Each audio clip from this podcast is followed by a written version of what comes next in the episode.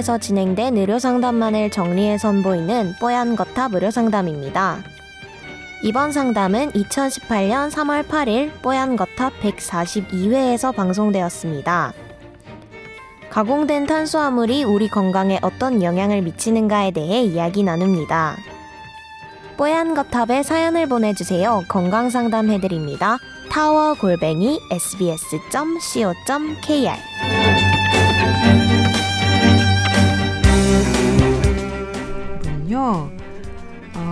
요즘에 칼로리 문제가 좀 관심이 많습니다. 하버드 영양학 교수가 권하는 살 빼는 방법 이거 링크까지 달아주시면서 어떤 분이 건강한 생활을 위해서는 어, 흰쌀밥을 줄이는 게 좋겠죠. 쌀밥을 먹는 게 고기를 먹는 것보다 몸에 좋지 않나요? 좋은 거라고 생각했는데 아닌 모양입니다. 탄수화물을 가공된 특히 가공된 탄수화물 을 줄이는 게 좋다는 이런 그 링크를 또 걸어 오셨어요. 아, 여기 그 내용을 보면 예전에 살을 빼려면 칼로리를 줄이라고만 했었는데 지금은 칼로리가 문제가 아니라 제대로 된 어, 음식을 먹으라고 권고를 하고 있답니다. 어, 살을 빼기 위해서는 무조건 피해야 할 음식이 가공된 탄수화물, 뭐 과자, 빵, 쌀밥 같은 겁니다. 어, 대신 잡곡, 콩류 그리고 어, 너트류 등이 좋다고 예, 이렇게 또 적어주셨네요. 그리고 이런 여러 가지 음식 섭취에 대한 영양소 섭취에 대한 얘기를 쭉 적어주셨습니다. 제가 관련해서 어, 얼마 전에 칼로리란, 칼로리란이라고 해서 SBS 스페셜 다큐멘터리 그 내레이션을 더빙을 한 적이 있었는데요. 거기 그 주제가 바로 이것이었습니다. 예. 그 살을 빼기 위해서 칼로리를 계산해서 섭취하는 사람들이 있잖아요. 그런데 아무리 칼로리를 제한해도 그만큼 살이 빠지지 않는 거예요. 어, 그런데 에, 뭐 고기를 먹고 지방을 먹고 충분히 그렇게 먹었는데도 오히려 살이 빠지는 예도 있고요. 음. 그래서 칼로리와 비만 치료가 절대적으로 연결된 것만은 아니다라는 그 주 아이디어였거든요. 그게 관련해서 두 분 또 여기 가정의학과 교수님도 계시니까 도움 말씀을 좀 듣고 싶네요. 그러니까 비만 클리닉에서 얘기하는 게 무조건 식사량을 줄인다고 살이 빠지는 게 아니다. 메뉴가 중요하다.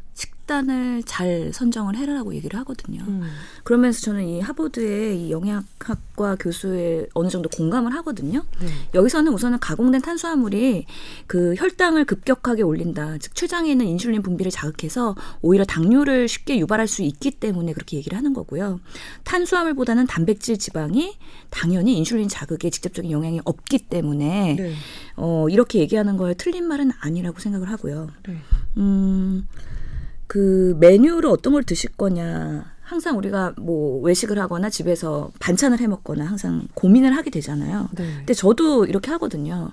스테이크를 먹게 되면은 스테이크에 이렇게 밥 조금씩 나오죠. 네. 저는 고기 먹게 되면은 밥은 안 먹거든요. 음. 고기 굽는 회식에 가면 밥은 안 먹고 냉면도 잘 안 먹어요. 고기만 먹어요. 그리고 야채는 많이 먹죠. 그게 저는 제 나름의 그 체중 유지 비결이라고 생각을 하거든요. 네. 그래서 뭔가 식단을 먹을 때 그 순서를가 있어요.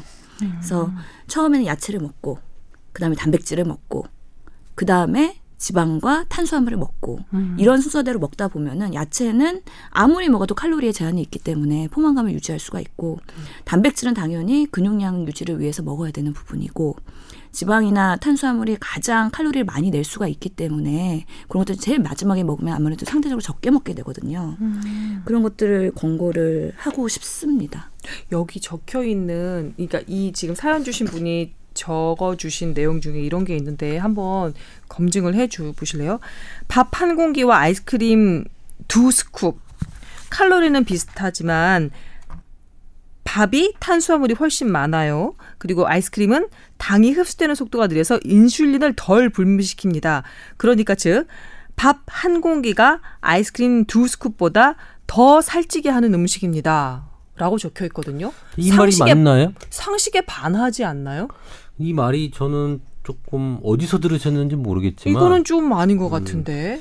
실질적으로 우리가 당이라고 하는 거 있잖아요. 네. 어, 육탄당도 당이죠. 그 탄수화물이라고 얘기하는 육탄당은 어, 여섯 개 고리로 있어서 탄수화 탄 탄소가 구성된 게 있는데 그게 분해가 돼 가지고 이탄당, 삼탄당 이렇게 나눠질 때 사실은 단맛을 느끼고 달다고 느껴지는 거예요. 네. 그게 당으로 이제 합성이 돼서 올라가는데 어 실질적으로 아이스크림 내기 이런 당들이 바로 이게 분해가 돼 있는 쉽게 분해가 될 수 있는 당으로 많이 구성되기 때문에 더 달게 느껴지고 인슐린이 더 올라가는 걸로 저는 알고 있거든요. 아이스크림이 당이 흡수되는 속도가 느려서 인슐린을 덜 분비시킨다는 것은 아마도 그 아이스크림이 지방이 좀 있어서 유지방이 있어서 음. 그것에 좀 포인트를 두어서 설명하신 것 같은데 요거는 아닌 것 같습니다. 아이스크림에 설탕 되게 많이 들어가거든요. 그렇죠. 설탕 같은 당이 없어요. 그리고 밥도 어떤 종류냐에 따라 다를 것 같아요. 뭐 네. 현미밥 같은 경우는 뭐 전혀 말이 안 되는 걸 거고 이 그렇죠. 얘기 틀린 거고 이제 흰쌀밥이 안 좋다는 이야기를 강조하다가 이렇게 된 것 같은데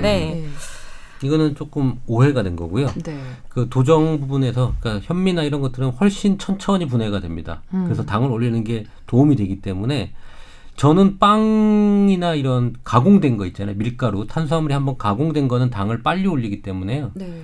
그거보다는 밥이 더 낫다. 음. 떡, 떡 같은 건 더 빨리 올려. 한번 가공됐잖아요. 우리가 열로 가공돼서 잘라져 있기 때문에 훨씬 더 당이 붑니다. 그래서 당뇨 환자들은 떡 이만큼만 먹어도 혈당이 확 치솟아요. 차라리 밥이 더 천천히 되거든요. 아, 네. 그러니까 가공 과정이 조금이라도 덜 돼 있는 게, 네. 예, 그게 좀 천천히 당이 분해가 되면서 인슐린 분비에 어를 촉진하지 않기 때문에 네. 서서히 되기 때문에 췌장이 쉬죠. 아, 예전에 얘기했던 이그저스천 피로 피로 이론에 의해서 네. 췌장이 너무 과도한 분비를 안 하게 하는 게 췌장 병을 좀 조절하는 길이거든요. 한꺼, 음. 한꺼번에 너무 많은 일을 시키지 않게. 네. 밥하고 죽은 비슷한가요? 죽은 어. 떤가요 갑자기 궁금해져서. 죽 죽은 조금 분해가 돼 있죠. 네, 어, 그래서- 밥보다는. 예, 밥보다는 분해가 돼 있죠. 그래서 어느 정도 되면 죽을 먹지 말라고 해요. 음. 음, 환자식으로 죽 많이 먹는데. 음.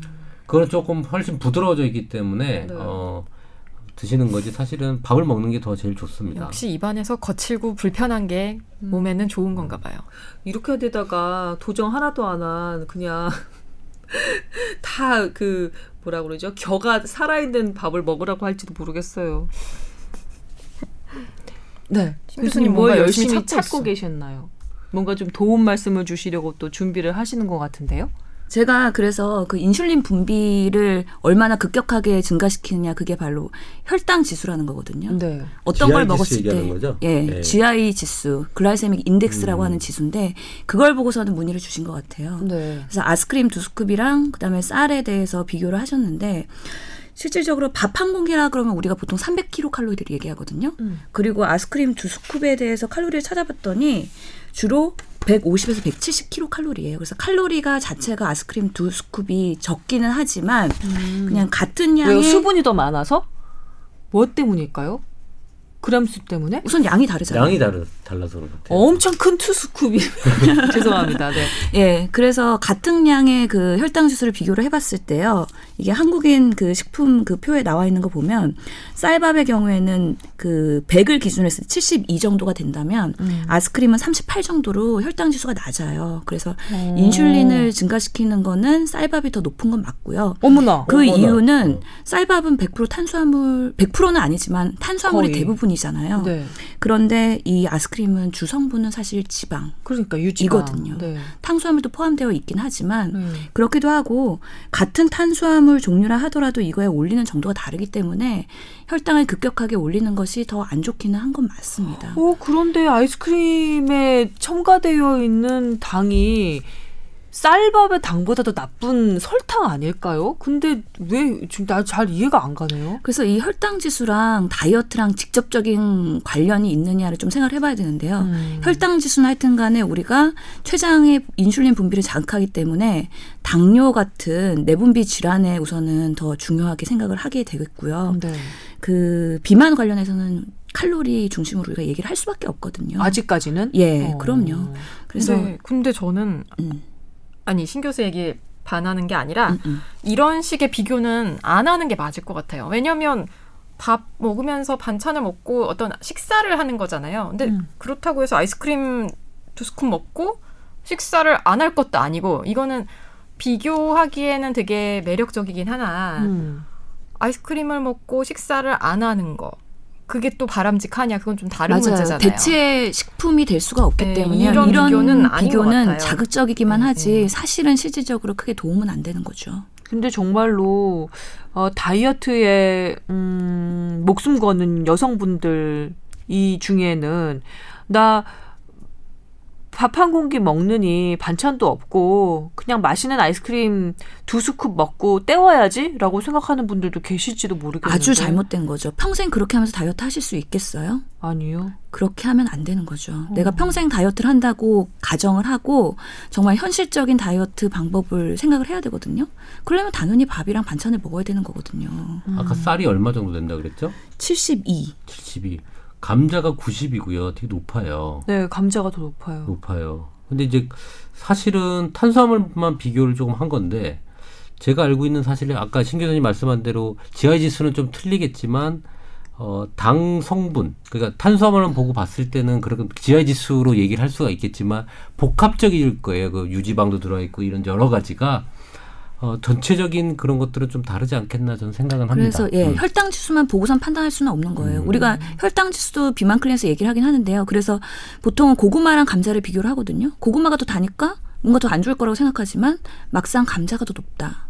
그렇기 때문에 혈당 지수도 고려해서 이왕이면 고구마를 먹을 거냐 감자를 먹을 거냐 고민을 할 때 그런 것들 고려해서 먹어라라는 거지. 지금 밥이랑 아이스크림을 비교하는 거는 별로 의미가 없는 것 같아요. 여전히 뭔가 꺼림직하고 해결이 안 된 듯한 느낌이 강하게 든다. 그리고 아니, 우리가 다이어트 할 때 아이스크림 먹으면 안 되죠. 예, 그거는 예, 명확하네요. 아이스크림 먹으면서 다이어트 하려 그러면 그건 도둑놈 심보죠. 저희가 탄수화물 중독자들한테 주는 설 그 환자한테 주는 그 종이가 질문지, 있어요. 예. 아니 질문지가 아니라 음. 이 생활 수칙 같은 게 두 장짜리가 어. 있거든요. 거기 이제 GI 지수 관련돼서 저희가 음식물을 쭉 해놓고 GI 지수가 낮은 것을 먹도록 권유를 하거든요.